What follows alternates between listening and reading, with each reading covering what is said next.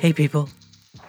Welcome to the Accidental Gods podcast, to the place where we believe that another world is still possible, and that together we can make it happen.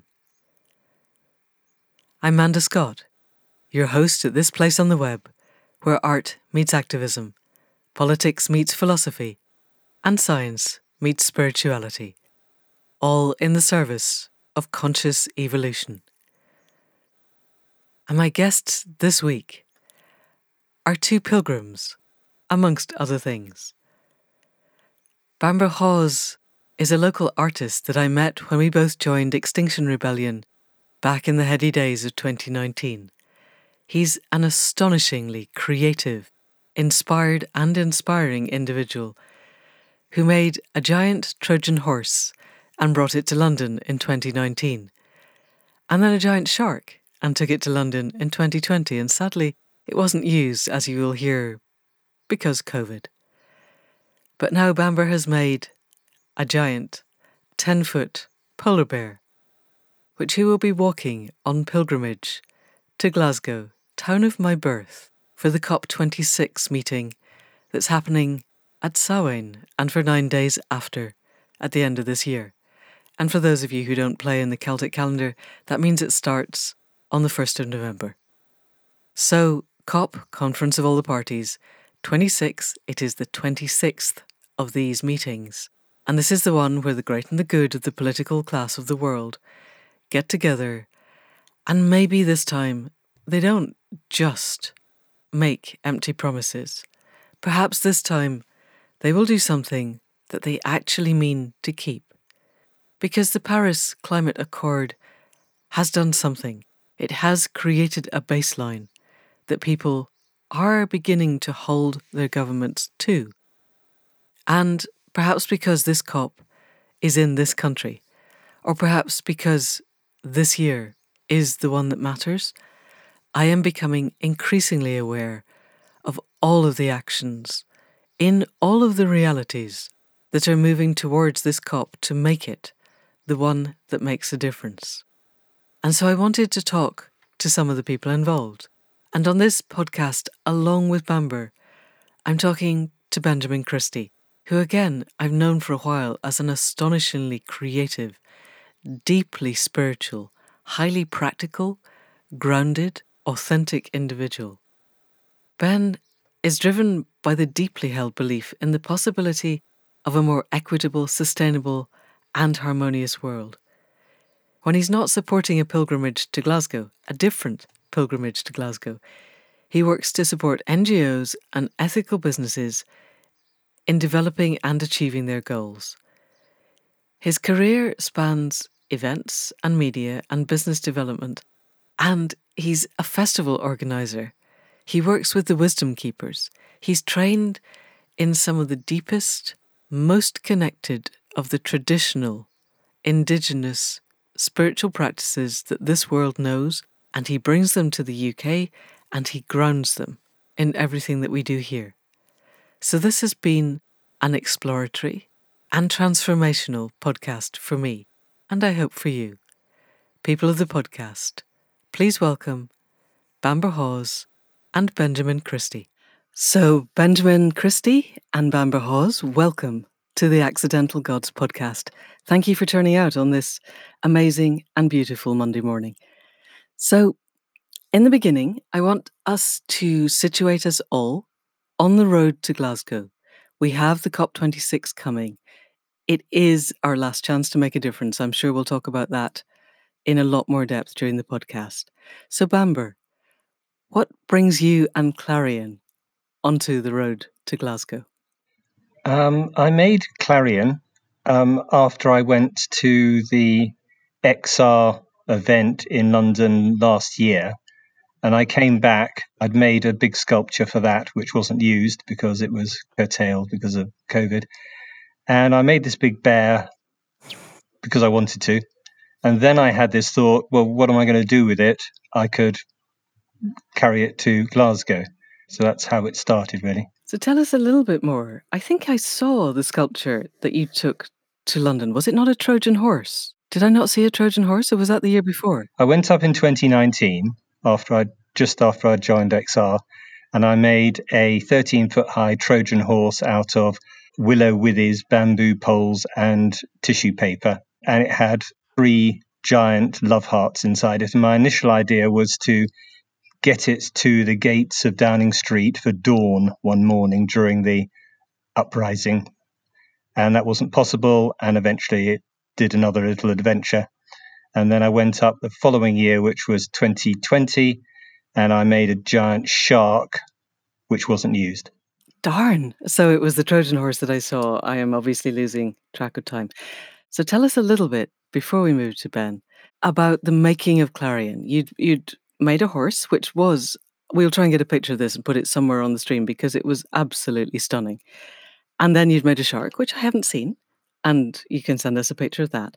And now we have Clarion, who's just so majestic and beautiful and wonderful. Tell us a little tiny bit about how physically, logistically, what he's made of. Um, okay. Um, well, I've got a background in model making, um, set building, and special effects and things, so I can make most things. Um, I needed it to be very light, so he has plywood feet, a skeleton, some poles of bamboo which are bolted together up inside him, and then uh, willow withes and four layers of heavy duty tissue paper bound together with waterproof PVA. So he's very light, very strong, and waterproof and white. And he does shine. If, if And have you tested the waterproofness? yes, and also fireproofness. Okay. And if I put lights inside him, he glows in the dark, uh, like a lantern in, in the dark. Magic. And I believe we're going to have a picture of that definitely on the stream somewhere. So, Benjamin, what brings you on the road to Glasgow in this COP26 year? I think ultimately a sense of responsibility. I think the fact of this, you know, biggest and most important conversation that humanity is having taking place on our land engendered in me that sense of responsibility. Now is the time to stand up, to do what we can to contribute to this conversation because it's critical for all life on the planet and certainly in respect of future generations as a as a parent i feel that i won't be able Yes. to look my son or his children in the eye and say that i didn't do something at this time How old is your son? he's seven Okay. young one called lucas Hi, Lucas. And old enough, I'm sure, to know what's going on and to know that, yeah, our generation has a responsibility. So let's take that a little deeper. We all, I think, anybody listening to this podcast has a sense that that this year is a make or break year. Rupert Read said it way back in January, which is half a year away. It feels like yesterday. Um, that this year defines this decade, this decade defines this century, and this century is the one in which fundamentally humanity will make the changes we need and become something that isn't wholly destructive, or at least largely destructive, or we won't. And so narrowing it down now to, to Glasgow, to COP26, what have you been doing, Benjamin, through this year or since the understanding that we were basically aiming towards a particular date line to gather an understanding of what the land needs? Because it seems to me that you and Bamber both are immersed in a connectedness that goes beyond just connection to people. Does that make sense as a question? Yeah, very much. By way of some of my background, I think that uh, you know I, I help organise a festival that we established two years ago called Medicine Festival, looking at how you know what are the the causes of the separation or the malaise that we observe in society and in our relationship with the earth, and how can we collectively or individually arrive at their antidote, you know, the, the, the medicine that we, we seek to arrive at a more harmonious and aligned ways of being individually and as communities. And the preamble to that festival is, is, is first and foremost having experienced and been in and around festival culture and I suppose before that, rave culture for my entire adult life and, you know, aware of the impact that's had on me in a transformational sense, a healing sense, and a celebratory sense, and a, a learning sense, a creative sense. And beyond that experience and connection with different spiritual traditions around the world who, in some senses, having survived or remaining as vestiges of their original form, know how to navigate living on this planet and have done so in a fairly successful way for a larger course of history than is accounted for by our Western viewpoint. And so those experiences have, you know, at this stage of my life, led me to, in, in, in the context of the COP, the power of connection to land again in this in this larger sense land as the earth land as a spiritual being from whence we derive and understand our role and responsibilities as humans. And in particular um, an experience with a group that I've had the honor with my wife of convening over the years called the Wisdom Keepers, which is a a platform for different indigenous and spiritual lineages to gather and and present and share some of the the technologies and the insights that they have for how they manage their their own uh, journeys in life. And one of those gatherings we were we were going to Glastonbury Festival in 2019 and were invited to a series of other events which it slowly dawned on me were along the course of the Michael and Mary line which is a a set of ley lines that run across the widest part of the country. And so in the course of realizing that we've been invited to Royston which is an ancient place of initiation uh, in Cambridgeshire, and then Avebury, and then Glastonbury. It dawned on me that those are all on this same line. So very accidentally realizing that, and in you know a gradually evolving awareness of some of the protocols and the practices that all of these traditions undertake, wanting to observe the protocols that are appropriate for hosting different traditions on different lands and asking for permission from local lawkeepers. We did so, and I originally envisaged going to the start and the end of the Michael and Mary line. One's up in where it comes into the from the sea from Scandinavia um, in Norfolk, in a place called Hopton on Sea, and then all the way down across. I think it's some sixty-six different churches now situated on the line, obviously uh, residual from previous sacred sites, all the way down to to Cornwall, uh, a place called Carn Les Boel, which is just beyond Michael Mount. And that experience of undertaking pilgrimage um, was very, very transformational in my own experience, my own understanding of, of why pilgrimage why do cultures across the world throughout history undertake that practice? And simply put, the the land or the, the particular confluence of these energy lines, these ley lines, call them what you will, gave us as a group very, very clear sets of symbols, of experiences, of insights that we all repeatably shared and experienced during the entire course of three, four weeks while we were able to undertake this pilgrimage. And that was very, very transformational um, in terms of understanding a lot about how vital and how intelligent the land is and how communicative it is. And so some of those archetypes and messages we um, received during the course of that pilgrimage are very familiar to all of us, certainly to you, Manda, in terms of consistent experiences with with aspects of Arthurian lore, all the kind of traditions of our land, specific to here, continual kind of reference to masculine and feminine archetypes through different cultural filters, but I'd say particularly in respect of the Arthur and Guinevere uh, mythos, um, dragons, eggs, virgin births, all of these repeatedly experienced by our group as we progressed along the line.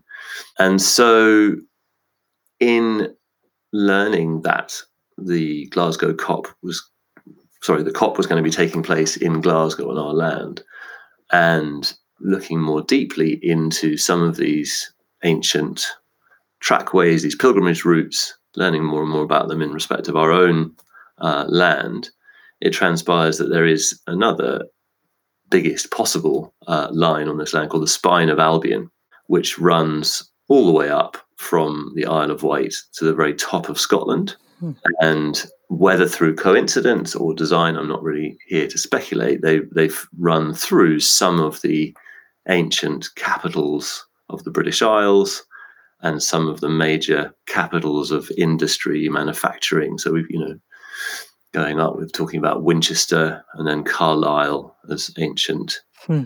ceremonies of coronation or of, of, power, and then Birmingham, uh, Manchester, and then you know on into the kind of cultural realm, Stratford, and eventually the line arrives um, running between Edinburgh and Glasgow, and so I've been working with a group of people who are looking to undertake a pilgrimage the length of that line, which is an epic quest I think, in and of itself, commensurate with the task in front of us and the scale of dedication and ambition I think it's going to take for all of us to turn this ship around. The principles of sovereignty and power.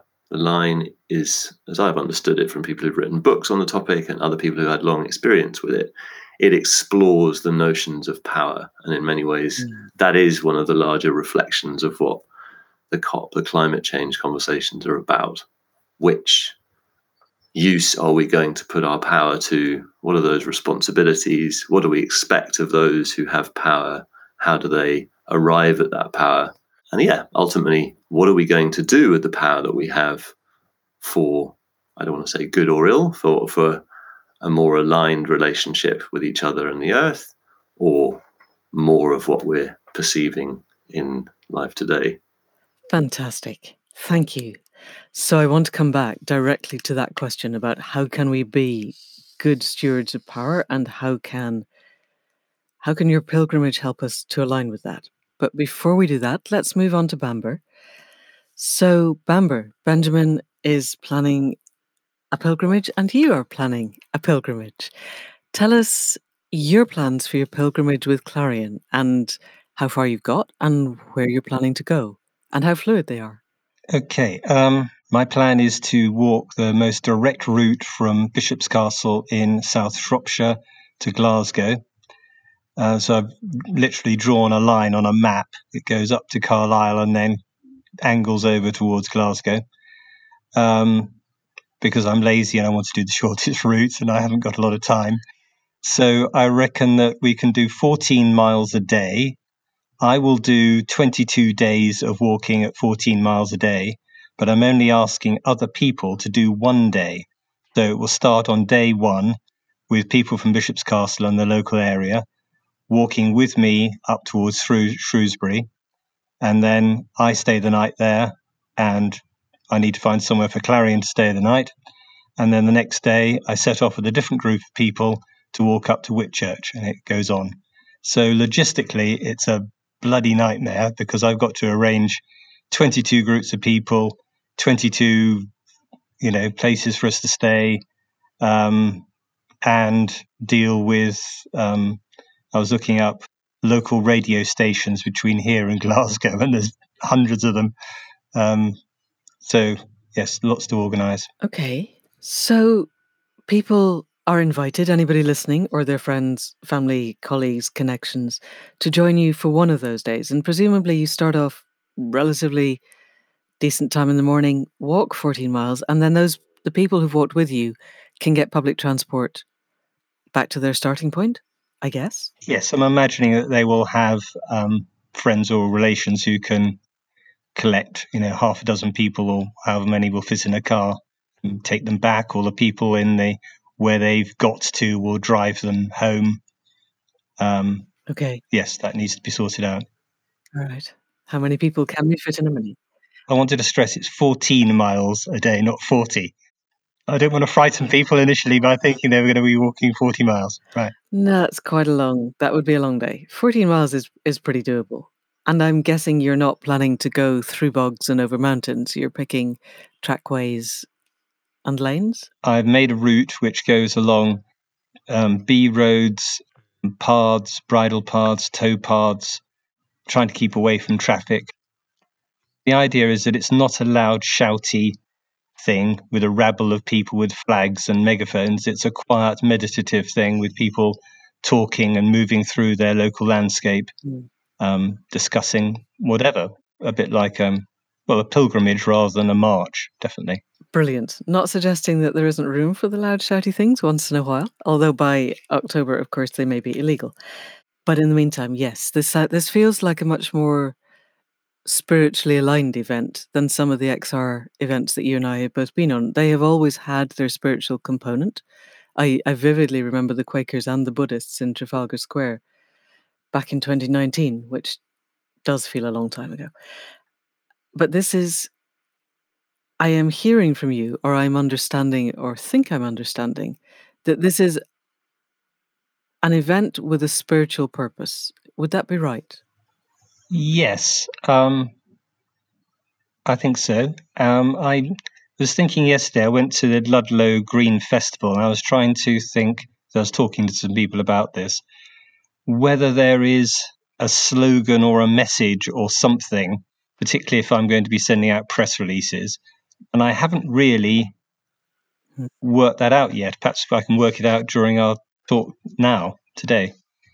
Um, whether there is some uh, demand that I'm making, like, don't you dare go home until you made some proper decisions to the politicians. Um, yes. Okay. That's an interesting point I'd like to come on to, which is who are we speaking to with these two pilgrimages? But let's let's get to that later. Just before I want to continue with the logistics of this. So if people are moved to join you somewhere on this, how can they contact you? Clarion has a an Instagram account which is Clarion underscore the underscore bear. So it's Clarion the bear. Um, and also has a Facebook account which is Clarion the bear. I think it's all one word. Um, there's not much stuff on it at the moment, but there will be more stuff going on it. There will be um, the places and the routes that the bear will be taking and the dates so that people can link in and think, oh, well, I'm near Lancaster. It will be on such and such a day. And then I need to, I don't know, organize 22 different WhatsApp groups. I have no idea quite how to do this. I could do with someone to help me organize, do all that side. Making the bear was the easy bit. That was just 80 hours of happily making stuff while listening to music the difficult bit is organizing the people, which is what I've found before when I've done other big animals and festivals and things. Okay, so message to listeners if anybody wants to help Bamber with the tech, then contact you through Instagram or Facebook at the moment. I never do Instagram. I don't really understand how it works, but I'm assuming everyone who listens to the podcast is technologically literate and they will be able to find you one way or another. If you can't find Bamber through either of those routes, and you really want to, then the email address for the podcast is manda with an M at accidentalgods.life. So just mail me on that and I will pass anything, put Clarion or pilgrimage in the subject line and I'll pass it straight on to Bamber. All right, thank you. So let's move back to Benjamin. You too are organizing a pilgrimage. We'll look at the logistics of that later. So I want to explore a little bit more the principles of sovereignty and power that run through this line going from the Isle of Wight to Scotland. Because it seems to me that the crux of the problem of humanity at the moment is that we have grown our power enormously in the last few decades, really. This is, I am heavily influenced by Daniel Schmachtenberger here. I suspect we'll be talking about this quite a lot on various podcasts, but for those who haven't got up to speed with that. His contention is that since the Second World War, when we created weapons that made winning a war no longer possible because fundamentally we are now, if we spark any kind of big war, everybody loses. We've also grown all of our tech. We've grown our information technology, our digital technology, our biological technology, our chemical technology. The whole of our technological world has grown in power such that we are now on the singularity of the exponential curve, the point where the curve goes vertical. And what we haven't grown is our capacity to be good stewards of power. We don't have to be brilliant stewards of power, but we have to be good enough stewards of power. And we're still locked in a political system that seems, particularly in the UK, but essentially most of the nations around the world, to be locked in an 18th century zero sum, we win, you lose, tribal, reductive, lowest common denominator mindset.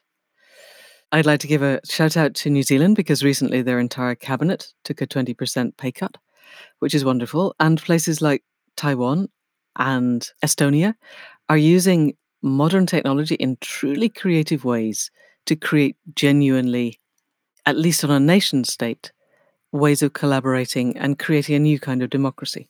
We're working here, both Bamber and Benjamin, it seems to me, on a level where we're connecting with the land and asking of it, how can we be good enough stewards of power? And what I'm not in, clear on in this is where does the sovereignty come into it?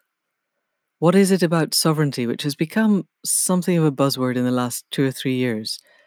How do we become good enough sovereigns of our power, or how do we have good enough sovereignty in and of ourselves? Can we explore that as a concept a little bit, Benjamin?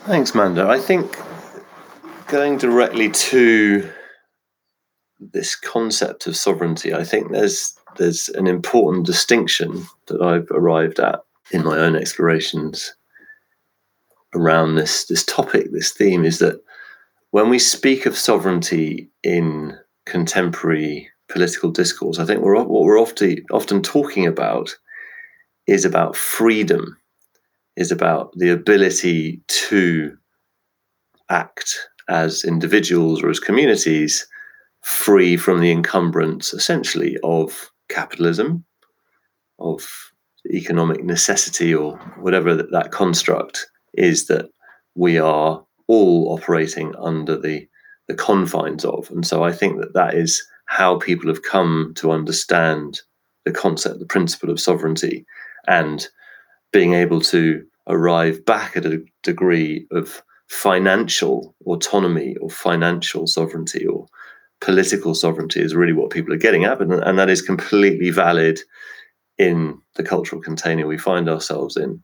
But I think that sovereignty, when you look at it from a, a historical filter, can, and what's explored, particularly in that in that kind of Arthurian mythos that's kind of wedded, wedded, welded into our cultural framework in this land, is actually the distinction that sovereignty. There's a distinction between sovereignty with a small s and with a capital S, and what those ancestral myths explore is sovereignty with a capital S as something that's indistinguishable from or synonymous with the goddess, with the divine, with the land as an expression of divinity.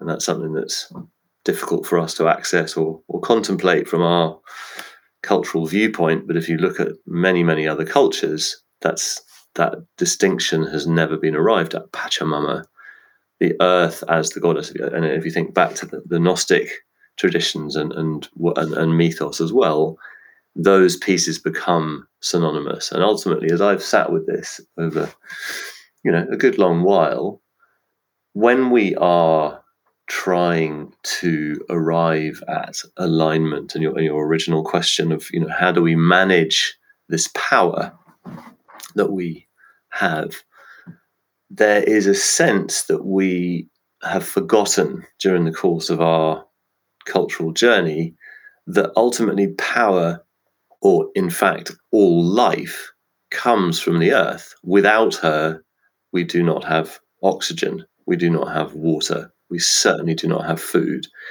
And so, my appraisal or my kind of perspective is that what's important or what would help us in our abilities to arrive back at some degree of harmony or alignment is is to be found in in what's still carried by a lot of these cultures and traditions that still work to propitiate their relationship with the earth and indeed derive guidance from it to understand what it is that we're here to do in respect of our own locality mm.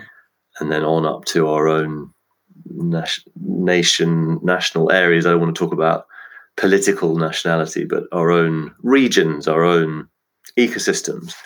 And you know i appreciate that's a very alien concept to to explore from you know the kind of scientific materialist paradigm that somehow doesn't accord any intelligence or agency to earth and that's that's you know perceivable from our legal framework you know if, if, if you ever look at the filter of rights of nature as, as a set of principles that we might bring in back into the law into law land has no agency it is just a dead mm.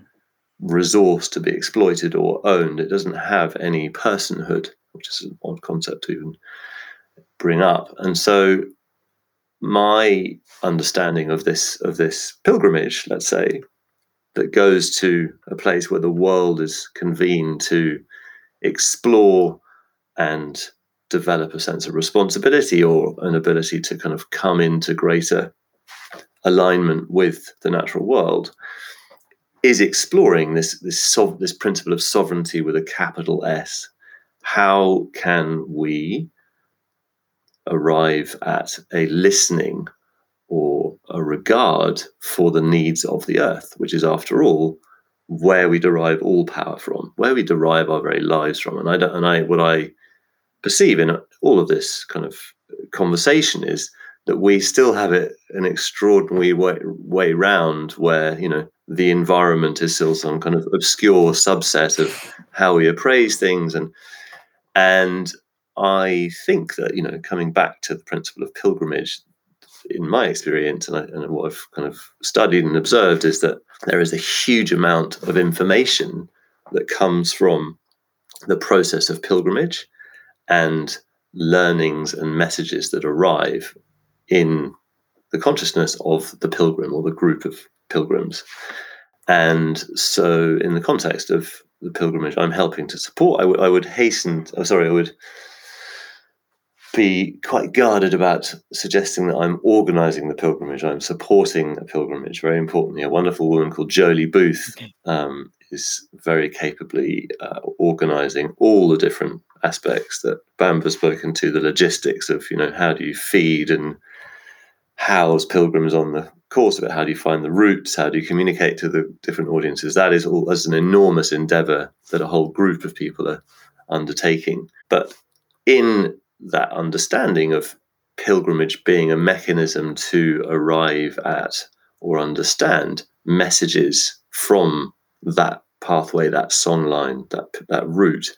Um, the hope is to start to develop performances that reflect some of those learnings. So, Jolie and quite a few of the group uh, of 30 pilgrims who are undertaking the entire route are all very experienced fools, um, trained by a wonderful man called Jonathan Kay, who really is, in my experience, you know, very close to the the fool of the Shakespearean imagination, um, who is a wonderful mirror of you know the environment or the the perspectives, the the viewpoints of what's being expressed, and so that performance will that's they're holding a space for the performance arriving during the course of the pilgrimage as the messages that they receive from people they encounter and the land start to to to repeat themselves and a performance is what they're hoping to deliver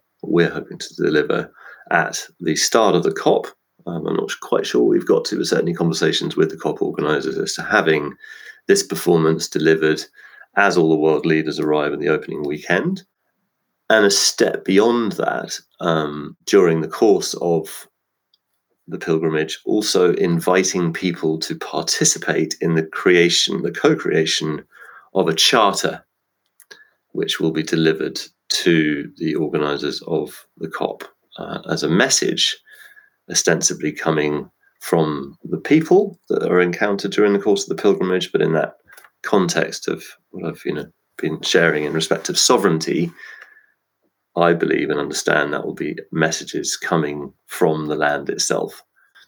And I guess I just wanted to kind of close those thoughts with what's been really kind of yeah. I'd love to, I'd love to bring this to you, Manda and, and Bamber, in this principle of a charter, a new covenant mm. with the earth, yeah. a new set of agreements that we undertake to arrive at a, a more harmonious and aligned walk with the earth. And, and and I guess I guess my question there is is around you know this the, the famous charter of our land, the Magna Carta. You know, and my my Latin's too rusty nowadays to to to arrive at confidence in saying. A friend came up with this the other day, the Magna Carta Mundi. I don't know whether that's correctly declined, but this yes, sense of yes a recognition of our responsibilities, of our power, such as they are through technology in those different ways you, you expressed, but also an agreement that we arrive at ourselves that we, what we're willing to undertake to arrive back at a more harmonious, sustainable relationship with the earth herself. What feels to me important is this is like a message stick. You know, here's what we've heard, here's what we've reflected, here is the agreement as we see it this charter, this covenant. Is that something you're willing to to pick up and and take on, or are you hearing differently, or is it going to be something? But it, it starts to to roll on territory to territory as this conversation rolls on, and you know, essentially and hopefully until we till we get it right. Yes. So it's a essentially a crowdsourced covenant for the whole world in the end, but we're starting with it being crowdsourced from the pilgrimage and the route of the pilgrimage. Is that what I'm hearing? Is that right? Very much so. But then, but wow. but you know, for for me, and I, you know, again, I'd, I'd love to to unpack this a little bit. That back yeah. to that distinction between sovereignty with a capital S and that consciousness or that possibility. Yes. As in in distinction to sovereignty as it's often arrived at in, in terms of you know emancipating ourselves or not continuing to perpetuate this power over paradigm that we're all very, very aware of, but one that may be, you know, certainly in the context of wisdom traditions or indigenous traditions that stretch back tens of thousands of years, is a very contemporary one, is a very kind of recent set of perspectives and a, and a, political, cultural, financial framework that, you know, I hope, and I'm sure many of us do as well, is hopefully a flash in the pan and we'll arrive back at a more uh, sustainable, aligned set of principles by which we can, and this is a lovely distinction, um, understanding economy to meaning, to actually at root meaning management of the home. How do we manage our home? You know. Yes, when our home is the earth. When our home is the earth. Yes, that's Kate Raworth's starting point. So I'd love to unpick this some more with Bamber in on the conversation because this feels like it's it is going back to talk to the earth. It's also going back to the roots of what got us to where we are because there was the Charter of the Forest in the UK and then the Magna Carta and and to an extent we exported the principles of those to the lands we then colonized. And it was Churchill, I think, who said that democracy is the worst system ever invented for deciding how to do things, except for all the others. Um, and and it was fair enough at the time, and it was probably better than some of the others that were an option. But I'm sure we can do much, much better now. So I have a couple of questions first. Um, just purely in logistical terms, are you talking to Client Earth and to the the lawyers who really get this? Because there seem to me quite a lot of legal minds now. We talk quite a lot to Mothiur Rahman on this podcast, who are legally trained and understand that side of the world, and yet also really believe in sovereignty with a capital S. Is that input happening? I um, in, in another with another hat on, work in and around um, supporting the journey towards rights of nature for water. And so yeah that you know that comes from a, a legal perspective in in that in that kind of idiom as it were um, in and amongst working with you know with kind of practical initiatives like river cleanups and so you know and, and a kind of more traditional political lobby but yeah essentially that for me the most important tenet of that long term is that we arrive at enshrining the rights of nature into our, you know, these are our de facto frameworks we have. That's how we navigate our relationships with the earth and with each other, these legal frameworks. And so, how to integrate the rights of nature for, you know, mm. the very fabric of our of our home seems to be a very very important um, journey to take and and you know there is a sense that that is making headway people are starting to appreciate you know we live in a a finite planet with finite resources, and therefore there has to be some way of you know have, giving them some sort of agency in any of these conversations, which seems entirely and somewhat accidentally absent. So you know, I'm sure you've explored that in the course of the, the podcast, the Wanganui and Lake Erie, and even the River Frome. You know, efforts made there by the the local council to actually take that first step within the, yeah. the context of our um, legal framework here in the UK. Yes, and around the world. Mm-hmm. So, Bamber, bringing you into the conversation, in a sense, you began your pilgrimage with Clarion last year in London and you began to build 80 hours. I'm in awe. 80 hours building the gloriousness that he is. Have you, in the way that the Isle of Wight to Scotland pilgrimage has, do you have a sense of drawing stories with you? And if not, what is it that Clarion represents and what is it he carries and what is it that he brings from England to Scotland on his route? First of all, Clarion is a polar bear, but I don't see him as a cuddly polar bear. He's a huge, majestic, angry, bemused, bewildered animal that, if he was alive, could run at 25 miles an hour and rip your head off. I think I'm willing to start this and discover along the way. I don't want to nail it down too much at the beginning and prepare banners or something and print things out. I think it will evolve I know it's scary doing it that way, but I think there is a purpose in a pilgrimage. Have either of you read the book by Satish Kumar about his pilgrimage from India to the four nuclear powers back in the early 60s when he was um, a young man?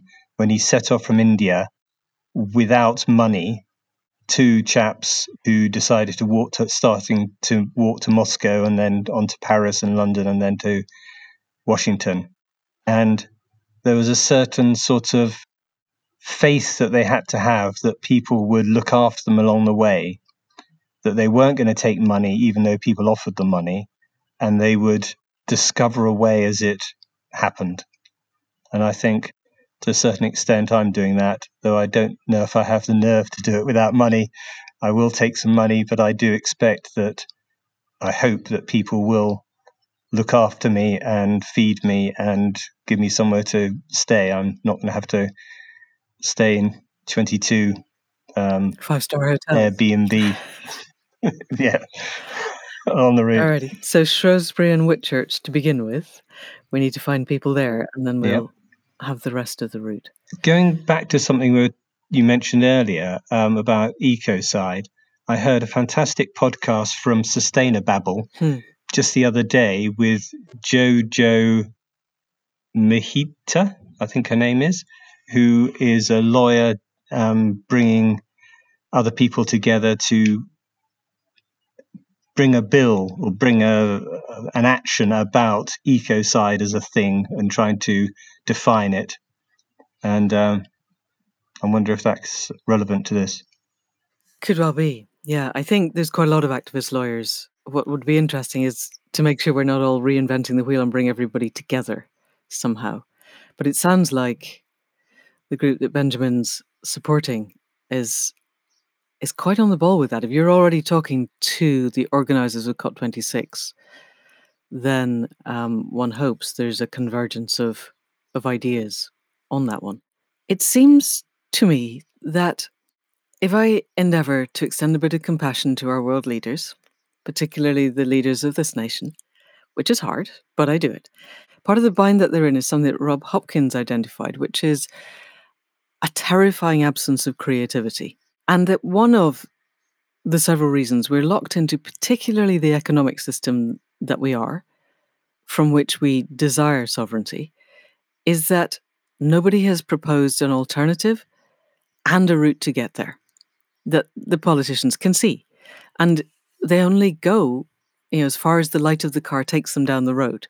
If they can't see beyond the end of the headlights, this is probably quite a bad metaphor, it'll fall over in a moment, then they're not going to go there. Politicians are short termist, it's the nature of the game.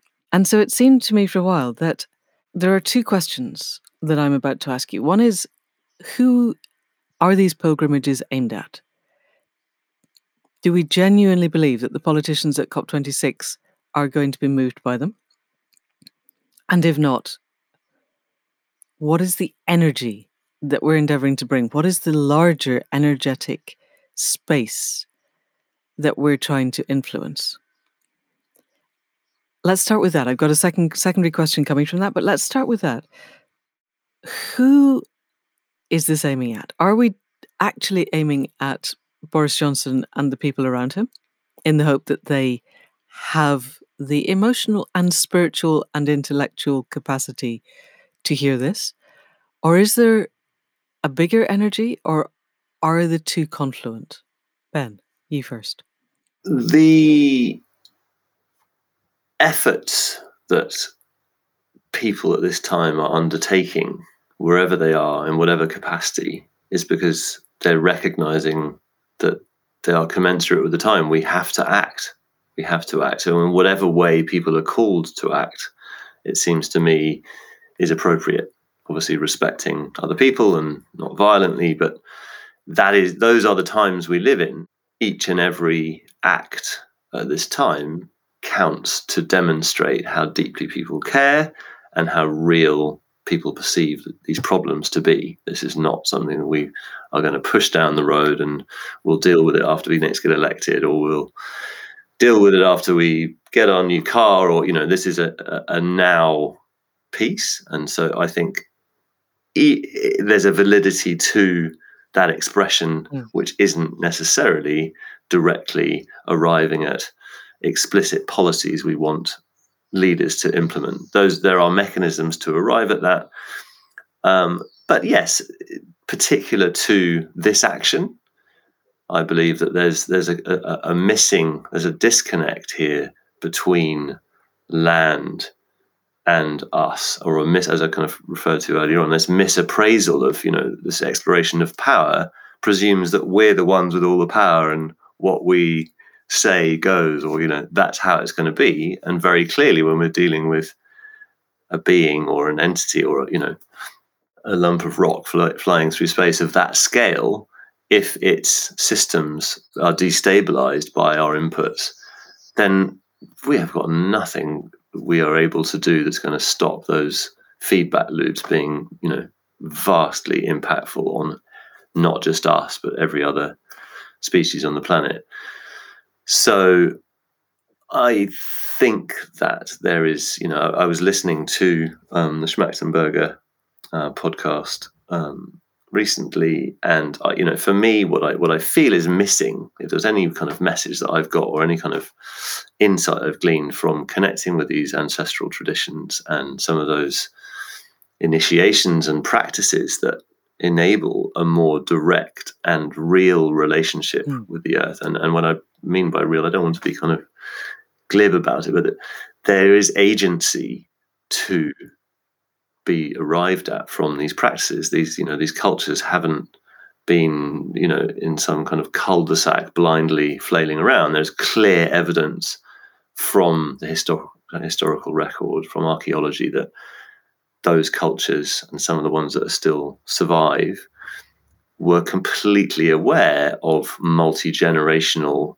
ecosystem management and the ability to maintain their relationship and the stability of their local environment and their populations. Like this isn't mm. there's this kind of sense that we're somehow on the cutting edge of history and all of these realizations and these technologies are ones that only we have ever had that somehow homo sapiens sapiens has not had the ability to articulate and be aware of some of these concepts and and ideas and yeah i think that at the very least you know i appreciate that the notion that there is agency to the earth is alien to our our worldview, our kind of collective, scientifically, materialistly um, derived worldview. But even the the concept that there might be agency, or we might have a rearticulation of our relationship as land and earth, is primary, and thereafter we derive our own agency and validity and you know and right to exist i think that's a fundamentally important shift that we need to arrive at. You know and when one gets apocalyptic about what might be coming down the line i feel like you know very substantial disasters might well help our civilizations reappraise how you know the order of power actually is. And and, and maybe that might shift. You know, I don't want to get all biblical about it in that in that kind of sense of bring the the fire and brimstone, but one can imagine that shocking our kind of cultural framework quite substantially, such that we think, wow, we better really take care of the life support systems, otherwise there ain't going to be no life. You'd like to think. I suspect. I, I would like to believe you're right. Basic human psychology suggests that when we get under threat, we we double down and try and do more of what we were doing already. I'm not certain. Know, there is a heat dome as we speak over northwest North America, and the denialists have gone into overdrive. It's very interesting to watch if you watch certain aspects of social media, which which I probably do to excess. But yes, I think so. Definitely, it's not alien to this podcast. The concept that the Earth has agency and that we can connect to it. As we're heading towards the end. I'm going to come back to Bamber in a moment, but Benjamin, I want to stay with you for a moment. Is there anything that you can share with people listening who want to connect to the earth, who are perhaps in the early steps of doing that? A personal practice that you have that works for you, that is shareable, and that people could begin to explore? Very much so. I, I, I think you know back to this point of a just just a, a conceptual notion that in fact the earth is vastly intelligent. You know we talk about the intelligence of nature really sitting with that notion and just marveling at it and taking that on into yes i think very very simple practices observing a, a, a general principle of give first and then receive. So if you find yourself in a in a place where you feel like you'd like to connect with the earth or maybe get a message or get some guidance or just connect in and of itself, a first principle might be to make an offering of anything you feel is appropriate. Can be, you know, often if I find myself without something on me, I actually use a hair, just pull a hair out and give that to the earth. And then listen. And then listen, take a, you know a, a few moments to see if something arrives you know in some way whether it's a thought or a sound or something that you suddenly see or or just feel. And i guess the other you know very simple principle is that if at first you don't succeed try try try again.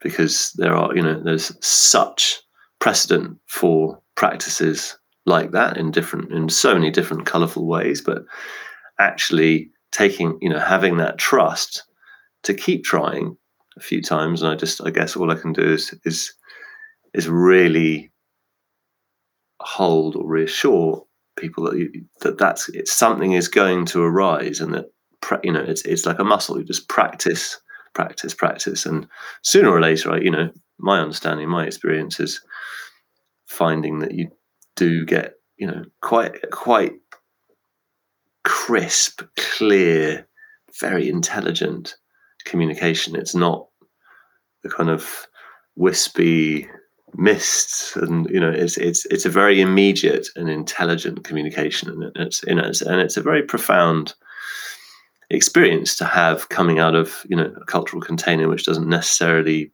posit that that exists or that's possible. Brilliant. And what we're finding in the shamanic worlds is that the amount of help seems to be ramping up is are you finding that also yeah, I mean, one of the gifts in, in, in terms of my um, particular uh, role in this um, group that's come together around this, this Spine of Albion pilgrimage, which you'll, you'll find on the, I haven't mentioned the website, it's called Listening to the Land, is supporting ceremonies along the course of the line. And one of the kind of wonderful, you know, that's something that I'm much called to and really enjoy reaching out and connecting to people who are dowsers or work with land energies or you know there's different filters and descriptions that people give themselves around why they might do this but the fact is that they're called to do it in one way or another. And in the course of meeting quite a few groups across the country who do this work and they spend their time doing so is a very palpable sense of yes of the land being on the move of you know these other realms these other beings recognizing that this is the time. And you know that's spoken of in prophecy that's spoken of in some of the, the myths that you find around the world that you know there is talk of uh, there being this great turning this great this great moment of of reflection or a cha- you know a, a, shift in perception a shift in kind of appraisal and understanding of how we are as a species and how we relate to each other and the world. Beautiful. Thank you. So, Bamber, in closing, we'll come to the actual logistics of what date and time Clarion's leaving, but is there anything from your own spiritual practice that you could share with listeners that helps you to connect with the land and the times that we're in? Since January this year, I have been in training for this um, pilgrimage because I'm got to be fit enough to do 22 days at 14 miles a day, six, 306 miles. I worked out from Ordnance Survey maps. So every week I go for a walk in the area. I walk from home to somewhere and back again, about 18 to 20 miles. And it's fantastic because I'm very fortunate to live in South Shropshire where we've got the Long Mynd and we've got beautiful hills and places to walk. So it's just me walking for six hours up and down hills, getting lost. And it's been a fantastic practice in itself. And I try and shut down the babble in my head and do my zikr. I'm a Sufi and just be there and walk and feel the age of the landscape that we were this area was once under the sea. There was there's a mammoth um, bone or skeletons in a nearby town from here.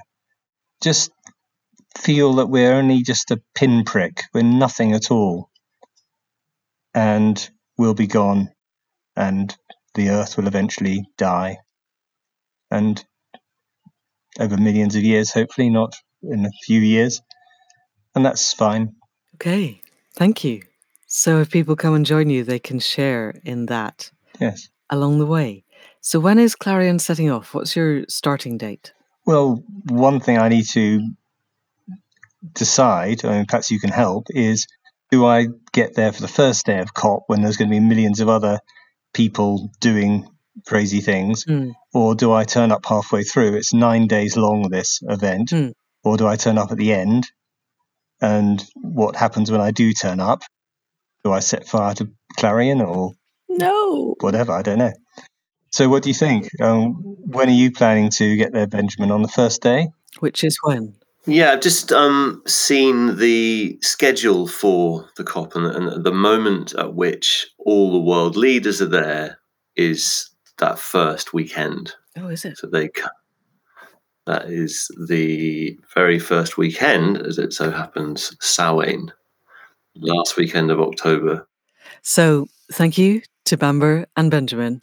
And if it's possible, I would really like to talk to both of you, either when you're at COP or in the aftermath, and find out what your experiences were talking with the land on your pilgrimages as much as anything else, but also just to gather where all this is has taken us so that we can look back and see our own tipping points along the way. So thank you so much for coming on to the Accidental Gods podcast. And that's it for another week. Although we will be following the progress of Clarion and the Spine of Albion pilgrimages as we go through. I will connect to them on social media, put up what I can on Facebook and on Twitter, and we'll put the links to everything in the show notes. So if you're inspired to help with Clarion or with the Spine of Albion or to make your own pilgrimage, whatever you need to do to make a difference, because this is the year when everything changes. And each of us has a role to play. Each of us can do something to move towards the tipping point that means that the whole of humanity is working to find a creative, inspiring, flourishing, beautiful way forward to the new world that our hearts know is possible. We can do this, people, but it does take all of us now. There is no going back to the old ways. Business as usual is no longer usual. Everything and everybody can make a difference. So think what you can do. Connect to the earth. Go out, make an offering. Listen. Keep doing it. Because Benjamin's right. We live in a world where we expect to press a button and see a result. But the earth doesn't work like that. We need to open the connections and build a relationship.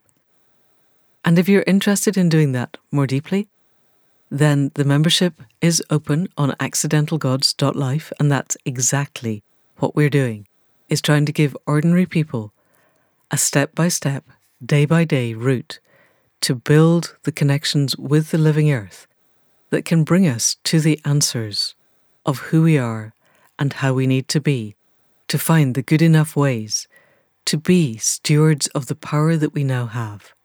So, that website again, accidentalgods.life. And we will be back next week with another conversation.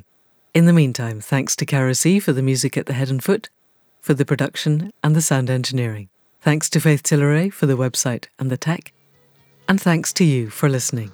And if you know of anybody else who wants to be part of the generative dance of the world, then please do send them this link. And that's it for now. See you next week. Thank you, and goodbye.